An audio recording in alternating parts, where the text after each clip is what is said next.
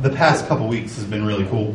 Um, if you guys noticed that I haven't been here, um, uh, two weeks ago I got a chance to preach in Pittsburgh, and that was really cool. Um, I, it was my second time preaching there, and uh, it's really cool because it always pushes me out of my comfort zone some because I'm used to a certain age group, normally like college age, young adult, like that's the typical group that I speak to.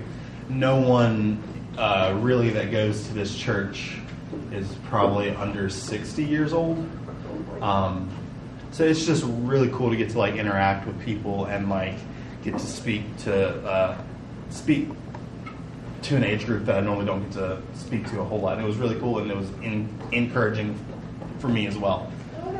Then this past weekend, very randomly, I got a uh, text like two weeks ago from someone that was like, "Hey, there's this youth conference in Florida that's happening in two weeks, and the guy who was supposed to teach just said he couldn't do it, and we were wondering if you would want to come down here and and teach for it." And instantly, I was like, "Of course, like that'll be fun." So one week, speaking to a group of people over 60, and then one one week going to middle and high schoolers. And you know what's cool? I preached the exact same sermon, and both of them needed it because that's how God works. He's teaching things. He's teaching the exact same things to different people everywhere, and it is awesome. If you if if you guys keep up with any of like the touring or traveling or anything we do, if we go out for two weeks, we're normally teaching close to the exact same thing every night because we're in different places every night. And the biggest thing that we hear every night is, we were just talking about this before you guys got here. And it's crazy to think like God is bringing up these topics all over the country, and I love it, which is going to bring me into something else before I actually get into today's passage. There's a young pastor this past week that killed himself. Um, I'm sure you guys have probably seen that if you're any form of like social media. This pastor's outreach was called Anthem of Hope, and it targeted mental illness, it targeted suicide, it targeted depression. We need to pray for our pastors. We need to pray for the people who are out there fighting this stuff because just because just because you're over something like Anthem of Hope, I bet so many people thought he has it all together. He has all the answers now because he's out there fighting this. No, he felt just as hopeless as they did, but he wanted to make a change and he knew the answer. He knew the answer, but he just kept falling back into it. And we need to be covered in prayer. You need to pray for your pastors. You need to pray for the people who are out there doing this stuff because they are not perfect. They do not have all the answers, and temptation comes to everybody. And he had one dark moment and probably felt like he had no one to turn to, and it led to a rash choice. And we need to pray for our pastors. This is serious. Um, this has been the biggest topic of touring over the past or traveling over the past couple weeks, and I'm still getting texts, I'm still getting calls for the past week now of people are feeling really hopeless right now. There are a lot of people who just feel like there is nothing for them. And yes, we know the answer is Jesus Christ. We know that. We just have to give them the hope that we have. You can't give them the hope that you have if you don't have the hope. That's right. So, but with that being said, today we're going to talk about the presence of the Holy Spirit. That was a complete side note of just an update on the past two weeks. But cool thing about Scripture and how God works is it all ties in. It all works together. So, um, kind of the way Gene did last week with the uh, authority of the Word, I have s- six points. I'm going to go over them very quickly. Um, first point is the Holy Spirit was here from the beginning. Genesis 1 2 says, The earth was without form and void, and darkness was over the face of the deep. and the Spirit of God was hovering over the face of the waters. The Holy Spirit interacted with the creation. The Holy Spirit interacted throughout all of the Old Testament. The Holy Spirit was present in all of this. So the Holy Spirit is not just a New Testament thing. It's not the access to the Holy Spirit that we have now is a New Testament thing. But the Holy Spirit has been here since the creation. The Holy Spirit has been active in everything. You follow when the children of Israel were coming out of Egypt, the you know fire in the sky inside the Ark of the Covenant, like the Holy Spirit was active throughout all this stuff. And for those of you who like more really fun things in the Old Testament, if you want to talk about this, because I think this is a very fun topic, Jesus was also in the Old Testament as well. That's right. So that's one of those things that just blew my mind. But the Holy Spirit was active and present throughout the Old Testament. Um, and it said when you hear about the prophets or David or certain people in the Old Testament, it would say the Spirit of the Lord fell upon them or they were full of the Spirit. This happened in circumstance to them. This happened because they were doing something or they were prophesying or something. We have access to that all the time now. We can have the Holy Spirit whenever because we do. If we're if we're Christians, we do have the Holy Spirit. We can just choose to not walk in that power, which is what you see in a lot of the church nowadays. Amen. So, point one is the Holy Spirit has been here from the very start. Point point two, the Holy Spirit is a teacher. John 14, 26. But the Helper, the Holy Spirit, whom the Father will send in my name, he will teach you all things and bring to your remembrance all that I have said to you. Who said these words? Jesus. Jesus. Okay, quick side note on that as well. When I was in Florida this past week, you could tell that the kids that I was speaking to grew up in a very traditional church because I would ask something and they just stared at me. And I was like, it's okay to talk. I'm not going to be like, uh, uh, they're talking in church. Get them out of here. Like, but they would just stare at me. And one time, you can ask Chris or anybody that like travels with us. I'll let awkward silences go on for a while. I really enjoy it. I think it's fun. So I ask something, and they're all just staring at me, and I'm just kind of like,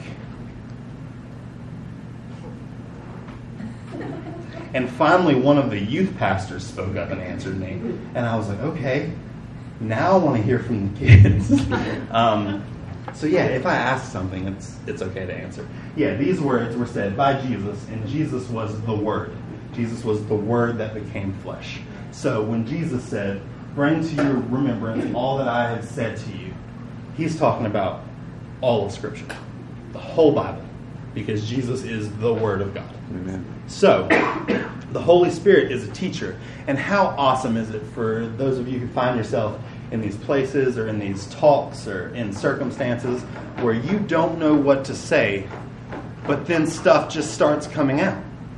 And you're like, what was that? Like, that was biblical and that was right, but that's not what I planned on saying. That just came out. That happens all the time to me where I'm like, huh, cool. I just taught myself something.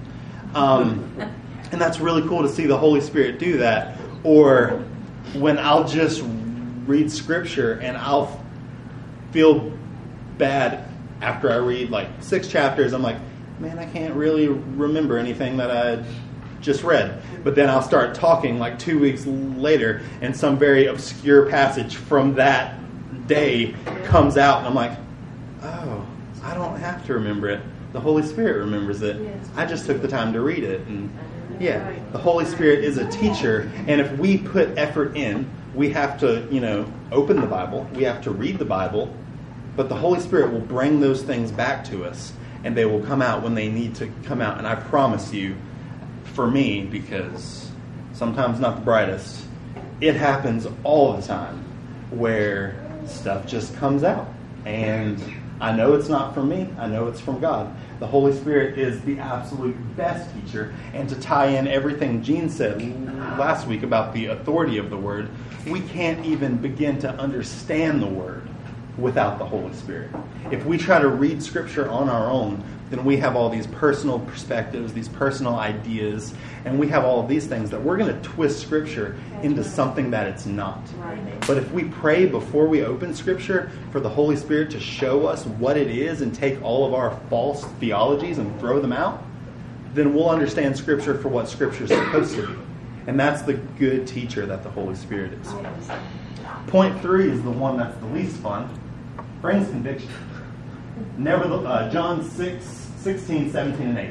Nevertheless, I tell you the truth. It is to your advantage that I go away. For if I do not go away, the Helper will not come to you. But if I go, I will send him to you. When he comes, he will convict the world concerning sin and, and righteousness and judgment. We've all been in that point where we know something's not right, where we know that we're doing something that we shouldn't have done or we just said something, or we're thinking about saying something that we're not supposed to say, or going somewhere. Any of that, we know we've all been in that spot, and the Holy Spirit gives you that check of like, hey, this doesn't line up with who you are. But I've hit on this topic here before multiple times. The thing that I feel that I need to bring up is the huge difference between conviction and condemnation. The Holy Spirit only brings conviction the Holy Spirit never brings condemnation. Amen. So if you feel condemnation, that is not from God and that is not of you. Conviction only brings hope. It may be painful sometimes. It may be, you know, um, a uh, chastising of sorts. So, you know, conviction in and of itself isn't always like, oh, this is fun, but it always leads to hope. It always points you to who you're called to be when condemnation does the exact opposite. It says what you are now is all you're ever going to be. Yeah. And when we get those two confused, we can we can think God as a bully.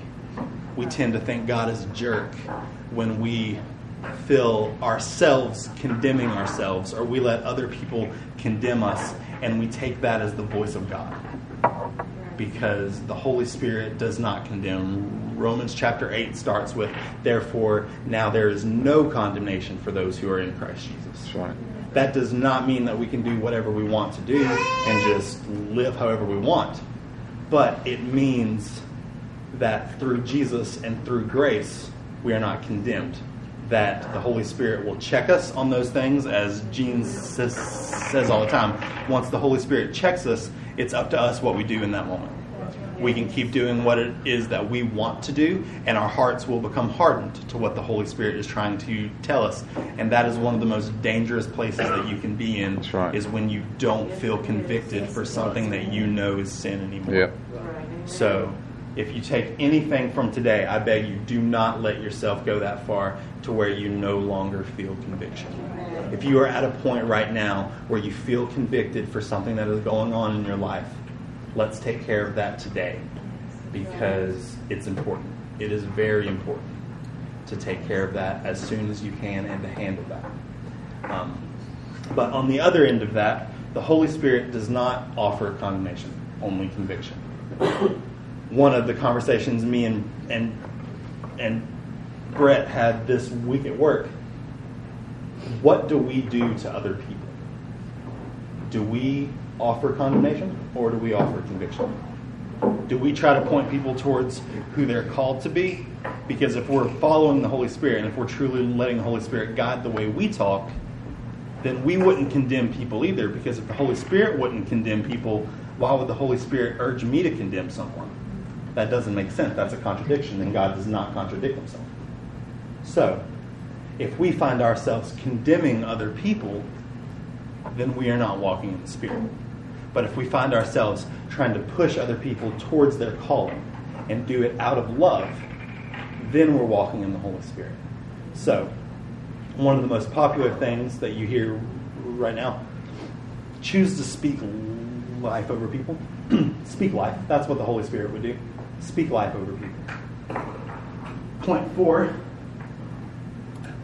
reveals the mind of God. 1 Corinthians chapter 2, verses 10 and 11. These things God has revealed to us through the Spirit. For the Spirit searches everything, even the depths of God. Who knows a person's thoughts except the spirit of that person which is in him? So also no one comprehends the thoughts of God except the Spirit. The Holy Spirit gives us access to the mind of the Father, which is incredible, but yet we choose to not tap we choose to not tap into that. Yeah. Because so the way I've been thinking about this all week is if you truly know someone, you don't have to try to figure out their intent for why they did something, do you? Because you know them. So while writing the sermon, I was talking to Rebecca, and someone that doesn't really know her that well could come up to me and be like, "Yeah, she said like this thing, and I took it this way, blah blah blah." But me, I know her very well, and if she was to to like say something to me or I would know her intent. I would know where she's coming from because I spend time with her. I have talks with her and I know who her character is. I know who she is as a person. I don't have to judge from an outside point of view.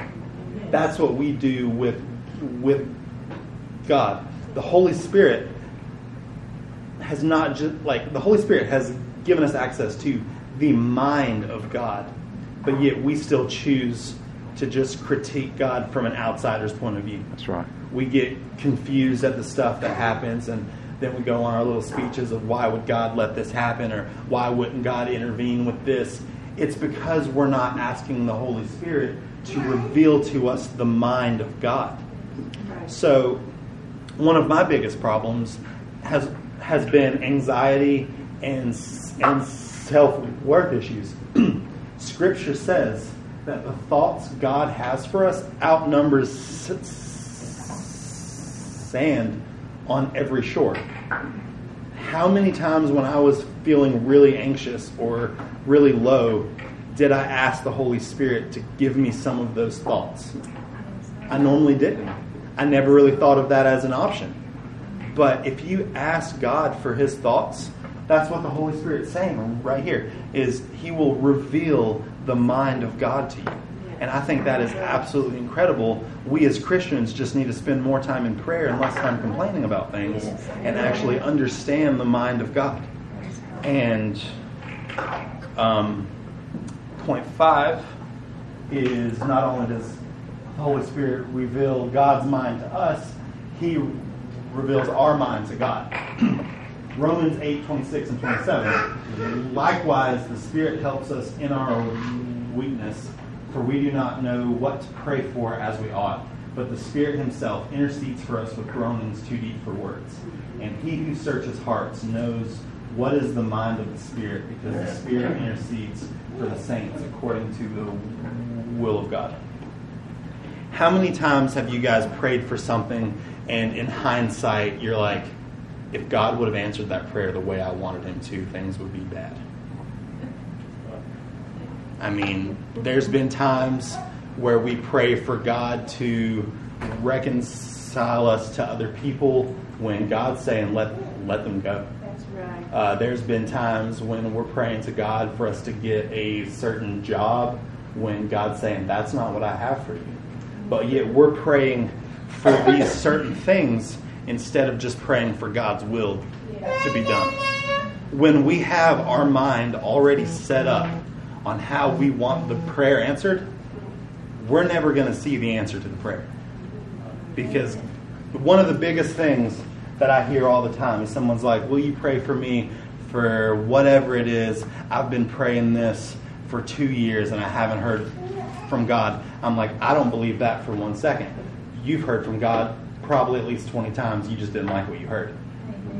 Um, when we're open to what the Holy Spirit really wants to do and not just open to what we want to do, because we know that the Holy Spirit knows us better than we know us, and that God knows what's better for us than we think we know what's better for us. That when we just pray, very simple, the prayer Jesus prayed, not my will, but yours be done, that that is the most powerful prayer we can pray. Whenever we pray things like, you know, very specific. Like it, it's okay, completely okay to tell God what you want. Like if you tell God, like, hey, I really want this job, but not my will, but your will be done. But like, if it's up to me, this is what I really want. God likes to know what we want. He likes us to be honest with Him, and He likes us to talk to Him. But when it comes down to it, He's way smarter than we are. So make sure when we pray that we're that we're letting the Holy Spirit really reveal our mind to God and know that whatever the answer is, God knows what He's doing and that God is in control. And the very last point is probably the toughest one to do. We must submit. Galatians 5:16. But I say walk by the spirit and you will not gratify the desires of the flesh. What does it mean to walk by the spirit?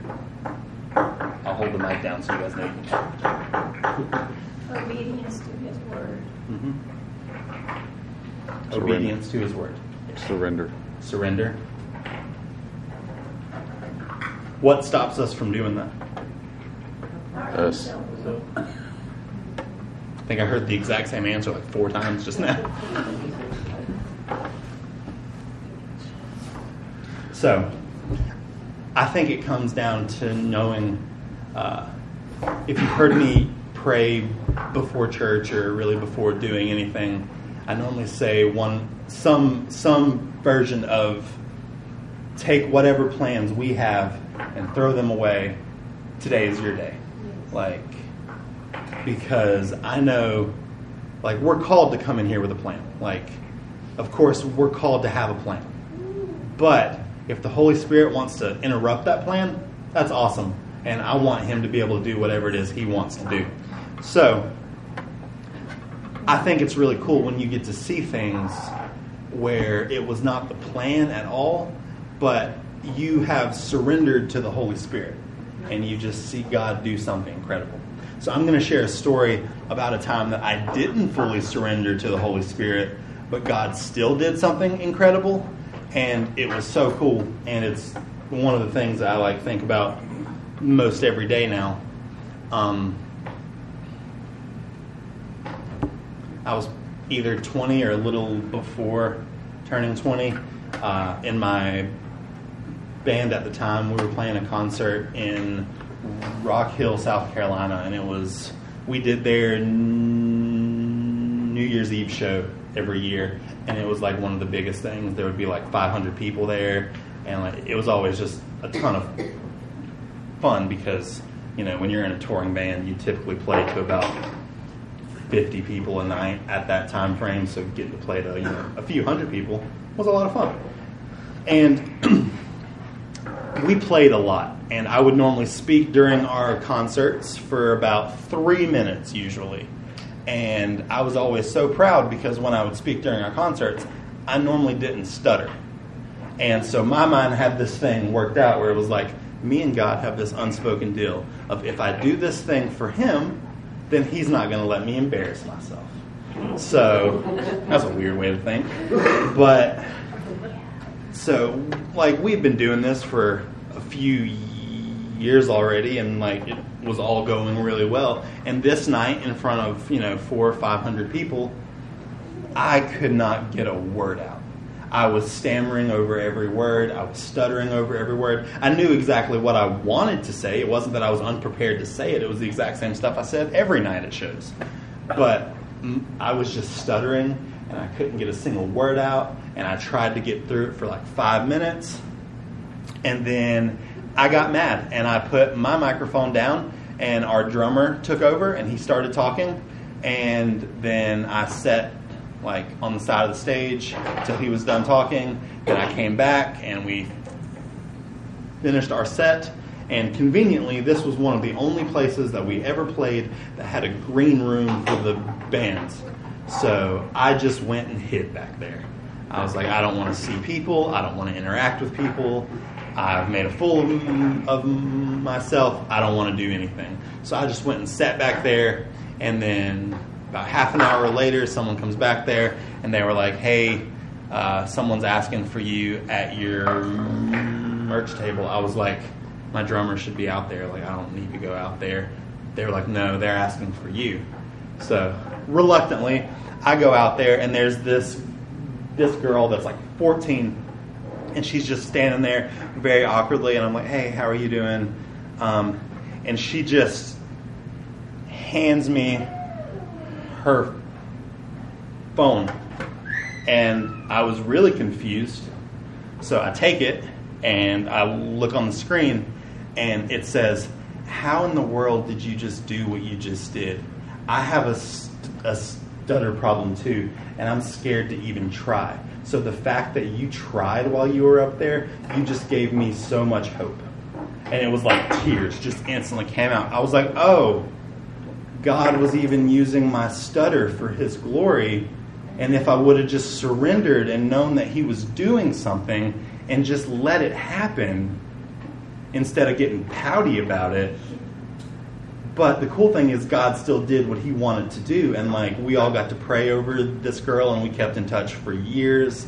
And like, she went on to do some really cool things where she got like courage and she was speaking and she was confident. Mm-hmm. And it's just cool to see that even when things don't go to our plan, that God still has a plan. And when we submit to the Holy Spirit, every day can be like that. You don't need a platform. You don't need to be in front of people for the Holy Spirit to do something powerful. Do, do, do you guys come to church expecting the Holy Spirit to do something powerful? Do you guys go to the grocery store expecting the Holy Spirit to do something powerful?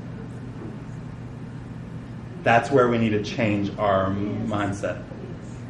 It doesn't just happen in a church, it happens wherever spirit filled believers go. And that needs to be everywhere. I've been trying to make it a point, again, every time I leave my house, I'm praying with at least one person. And sometimes that gets really awkward when you're in Aldi and I'm trying to track someone down. God does really cool things. Um, so, as we close today, if anybody has a song or something. Um, oh, there's Andy. I lost him. I was scared. Um, if you find yourself in a spot where you feel like you haven't heard from God, or if you find yourself in a spot where you haven't seen God do anything in quite some time, it's not God that's changed, it's us that stepped away from the presence of the Holy Spirit. So if you would like to be prayed for, me, Gene, and a bunch of other people in here would love to pray for you. If you would like to feel the power of the Holy Spirit come back in your life and you walk in that power every day, because that's how this church is going to change a community. Whenever we do not just expect the Holy Spirit in this room, but we expect the Holy Spirit in that parking lot. We expect the Holy Spirit in our cars. And we expect the Holy Spirit in our houses and at our jobs. And when we walk in here, we don't have to like get in an atmosphere. We don't have to create an atmosphere. Just us walking in here, the Holy Spirit's already so powerful because we brought the Holy Spirit out of our homes, out of our cars, and we brought it back in here because He is wherever we go. So if we walk in that power, then we will see change, and we will see change every day.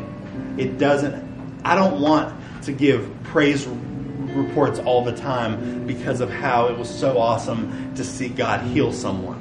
I want that to be like, oh, like yeah, that's that's Tuesday. Like yeah, God does that.